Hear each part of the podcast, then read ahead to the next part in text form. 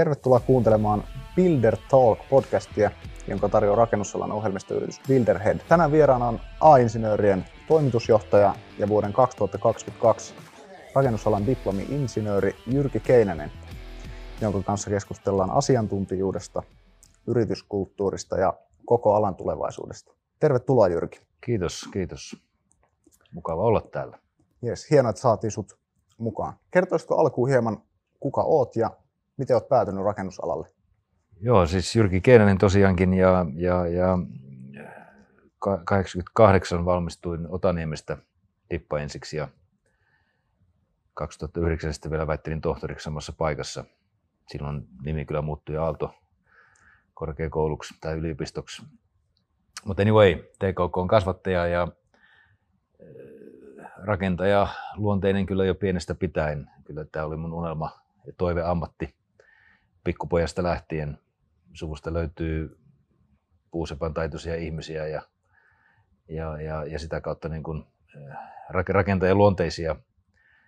Mutta jos nyt ihan alkuun sanoo semmoisen johtotähden, niin mä oon syntynyt pienellä paikkakunnalla Rautalamilla ja siellä oli legendaarinen rakennusmestari Immonen, joka oli pikkupoikien ajopunaisella merisulla ja kova kalamies ja kaikkea muuta. Ja Immonen sai sitten mut houkuteltua myös, myös tälle, tälle polulle ja ensimmäiset raksahommat on ollut ihan kouluikäisenä jo Rautalimmen rakennuksen tylttä poikana.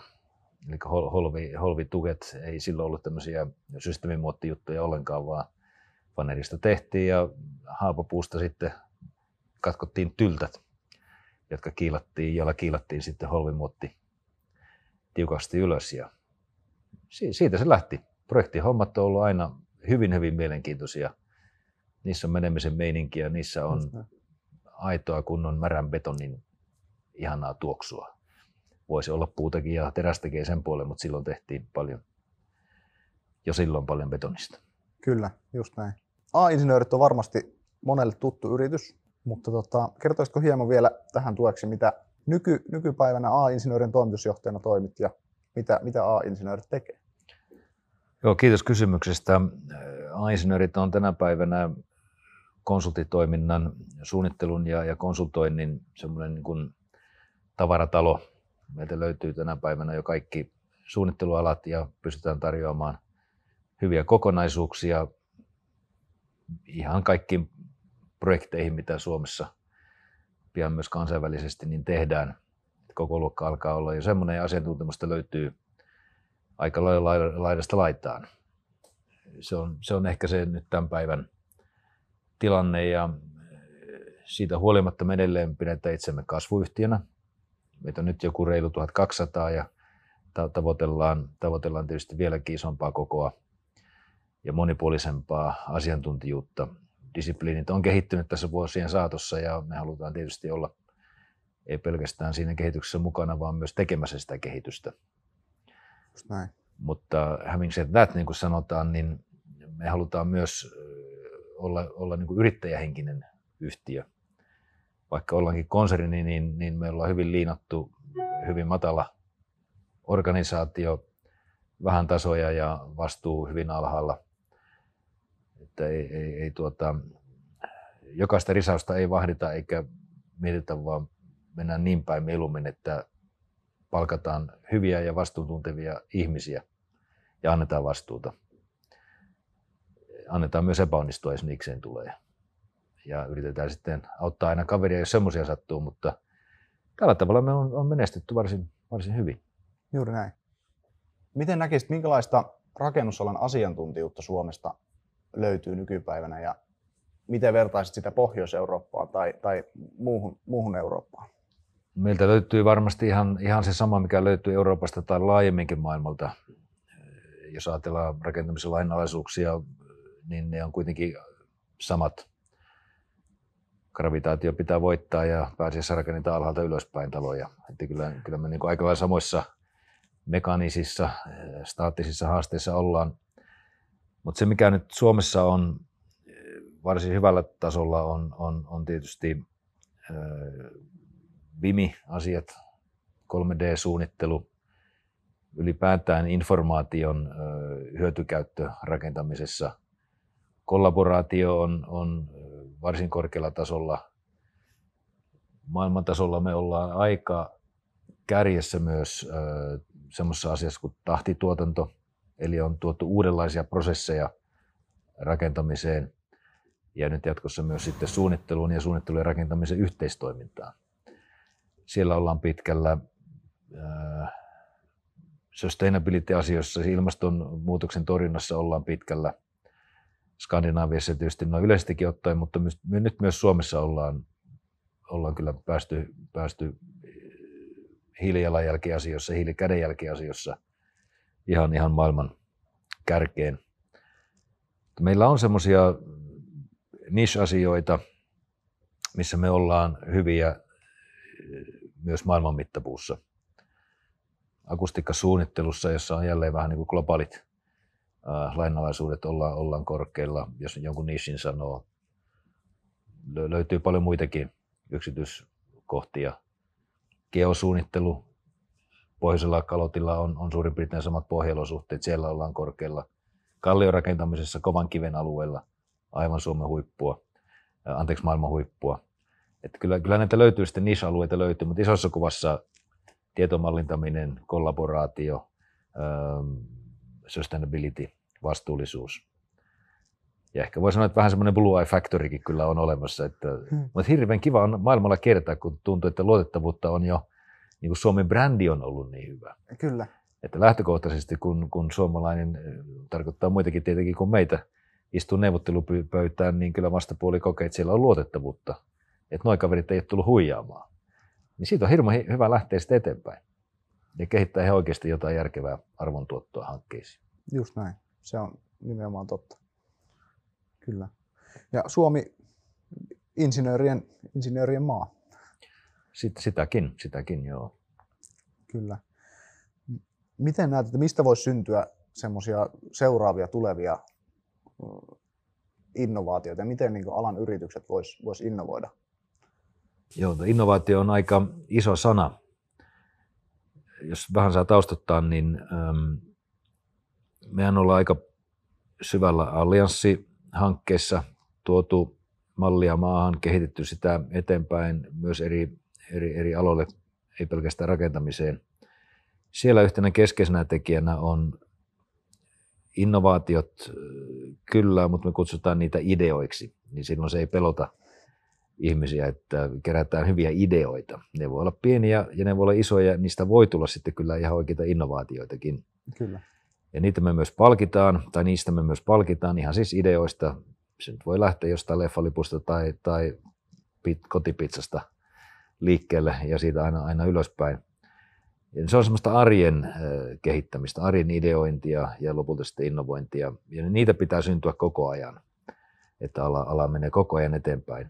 No sitten kun mennään vähän isompiin asioihin, niin, niin äh, mä luulen, että nyt kun Suomessa rakennusala on jo aika hyvin digitalisaatiossa kiinni, niin sieltä puolelta voisi löytyä paljon hyviä juttuja. Niitä on Suomessa startupeissakin jo mutta on myös isommissa yhtiöissä, että meillä, meillä, meillä on, onhan meidänkin firmassa tietysti on robottikäsiä ja parametrista suunnittelua, algoritmipohjaista suunnittelua, on omia koodareita. että nyt niin kuin Suomessa helposti katsotaan, että koodarit on, niin ne on pelifirmojen ihmisiä, mutta ei se ihan niin ole.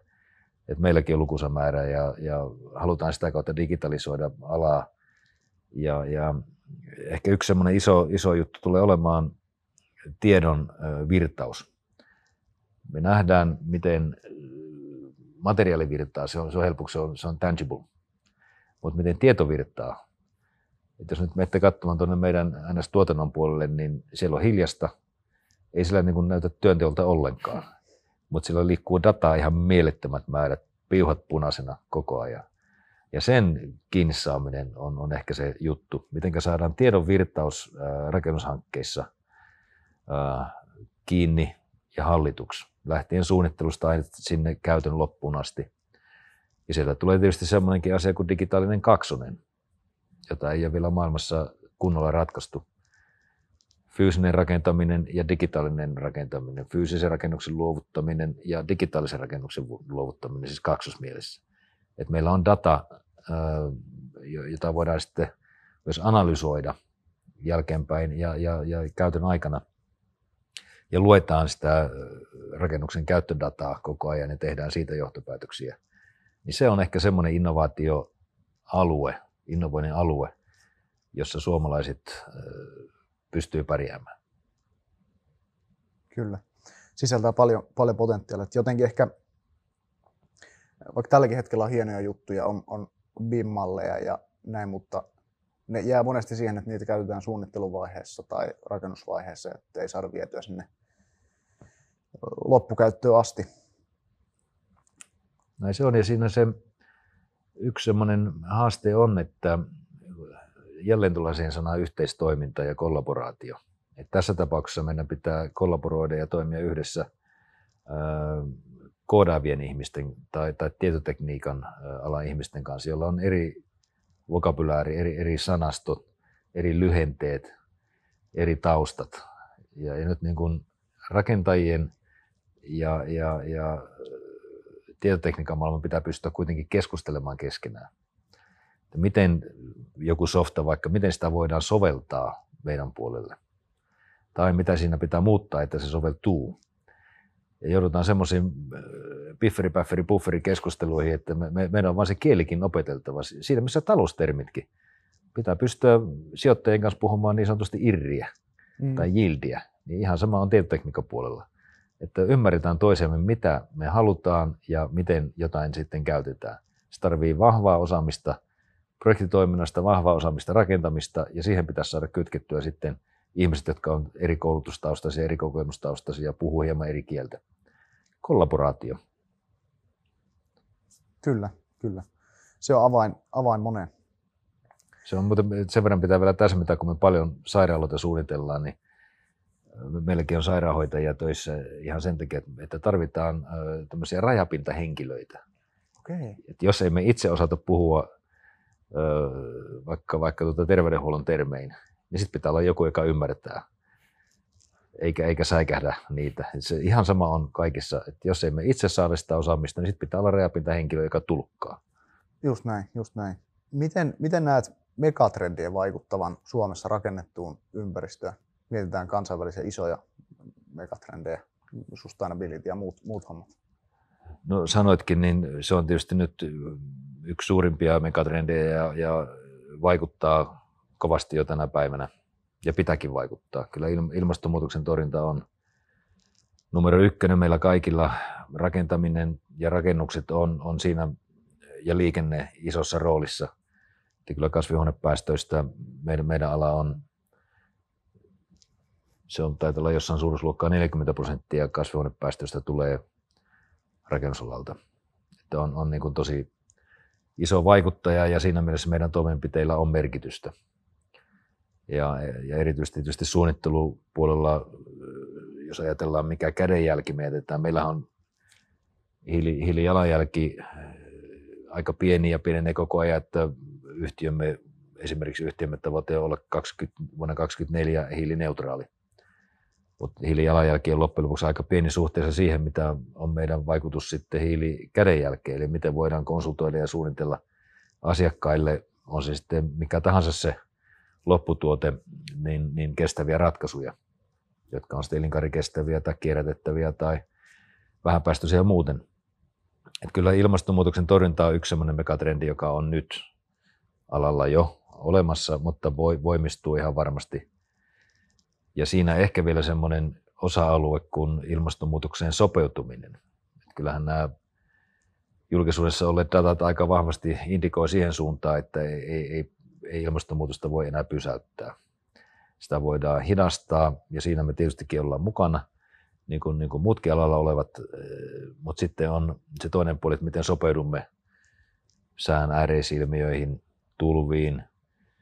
Meillä rakennusfysiikka puoli on erittäin voimakkaasti mukana kosteusrasituksen mietinnässä ja kehittämisessä, miten, miten rakennusten julkisivut esimerkiksi kestää kovia viistosateita, valtavia vesimääriä. Sateet lisääntyy ja kovat rankkasateet lisääntyy, kovat tuulet lisääntyy. Me tullaan elämään erinäköisessä ympäristössä, lämpötilat nousee kuin mitä on, on eletty tähän asti. Se on yksi iso trendi. tai megatrendi. Toinen on kaupungistuminen, joka Suomessakin on jatkunut pitkään, mutta silti me ollaan Ruotsia esimerkiksi jäljessä ja monta muuta Euroopan maata. Että se, se on Suomessakin ilmiö, joka on ollut pitkään eh, esillä, mutta jatkuu. Ja näin ollen mitä kaupunkirakenne, minkälainen se tulee olemaan ja jos ajatellaan sitä niin päin, että miten, miten, miten lisäämme ihmisten hyvinvointia kaupungissa. Jos ajatellaan sitä, mitä rakennuspuolen ihmiset, mitä me voidaan tehdä, niin, niin mehän voidaan edistää ihmisten hyvinvointia hyvin rakennetulla ympäristöllä tai tuottaa ihmiselle pahoinvointia huonosti rakennetulla rakennetulla ympäristöllä. On, kummatkin laidat löytyy, että siinä, siinä meillä on myös äärettömän suuri vastuu. Lähtien ihan arkkitehtuurista sitten talotekniikkaan ja, ja, ja, ja niin päin pois. Tilat, mitä me suunnitellaan, niin niin kuin nyt leikillisesti sanotaan, niin mehän ollaan vähän niin kuin tyhjän toimittajia. Me tehdään tyhjää tilaa. Ja se käyttöhän vasta tuo sen merkityksen sille tilalle. On se sitten infratilaa tai, tai, tai talopuolen tilaa. Ja siinä on jälleen semmoinen iso, iso vastuu, että kaupungistuminen, ihmiset tulee tiiviimpiin ympäristöihin. Meidän täytyy huolehtia siitä, että, että ihmisten hyvinvointi pysyy ja paranee. Mutta siinä on toinen trendi. Mä sanoisin, että noin kaksi on niin, niin isoja jo, että niitä ei voi ohittaa, eikä pidäkään, eikä tarvikaan. Kyllä, kyllä. Miten, miten uskot uusien teknologioiden kehittävän alaa? Vähän sivuttiin aihetta jo, että et Suomessa on hyvä osaaminen, osaaminen monessa tämmöisessä teknologiassa, mutta mitkä näkisit, että on semmoiset seuraavat selkeät, selkeät askeleet, miten ala Suomessa kehittyy teknologioiden kautta? Kyllä mä uskon, uskon teknologioihin ja te, en teknologioiden kaikkivoipaisuuteen, mutta, mutta avustavaan kykyyn parikin ehkä näkökulmaa tähän voisi tuoda ja yksi niistä on, on meidän resurssirajoitteisuus. Suomen ikäluokat pienenee ja vaikka me saataisiin tänne työvoimaa muista maista ja vaikka ulkoistettaisiin muihin maihin tekemisiä, niin, niin kyllä tekemistä tarvitaan, tekijöitä tarvitaan myös täällä.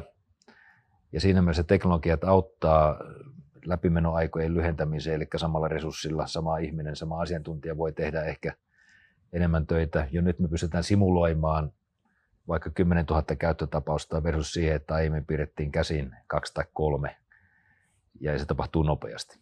Eli, eli kyllä teknologia on tullut niin asiakkaillekin hirveän paljon hyvää. Pystytään hakemaan eri, eri ratkaisuja, näyttämään niiden vaikutuksia teknologian avulla. Ja niin kuin nyt me ollaan täällä meidän keivissä, niin pystytään stereoskopisesti simuloimaan ja näyttämään myös ihmisille, jotka ei osaa lukea piirustuksia tai katsoa 3D-kuvaa tai pimimallia. Niin yksi yhteen mittakaavassa, miltä se juttu, mitä ikinä tehdäänkään, niin näyttää sitten, kun se on valmis. Niin auttaahan se niin kuin käyttäjiäkin ymmärtämään paremmin ja tilaajia ymmärtämään paremmin, mitä on nyt sitten tulossa ja tekemään ne muutokset, mitä pitää niin hyvissä ajoin. Tätä kautta niin kun laatu, lopputuotteen laatu paranee ja, ja ja, ja toiminnallisuus varmasti paranee. Et se, on, se, on, se on yksi. To, toinen on sitten, sitten tuota, mistä, mistä äh, puhuttiinkin vähän, on, on tiedon kiinni saaminen, joka tarvii konenäköä.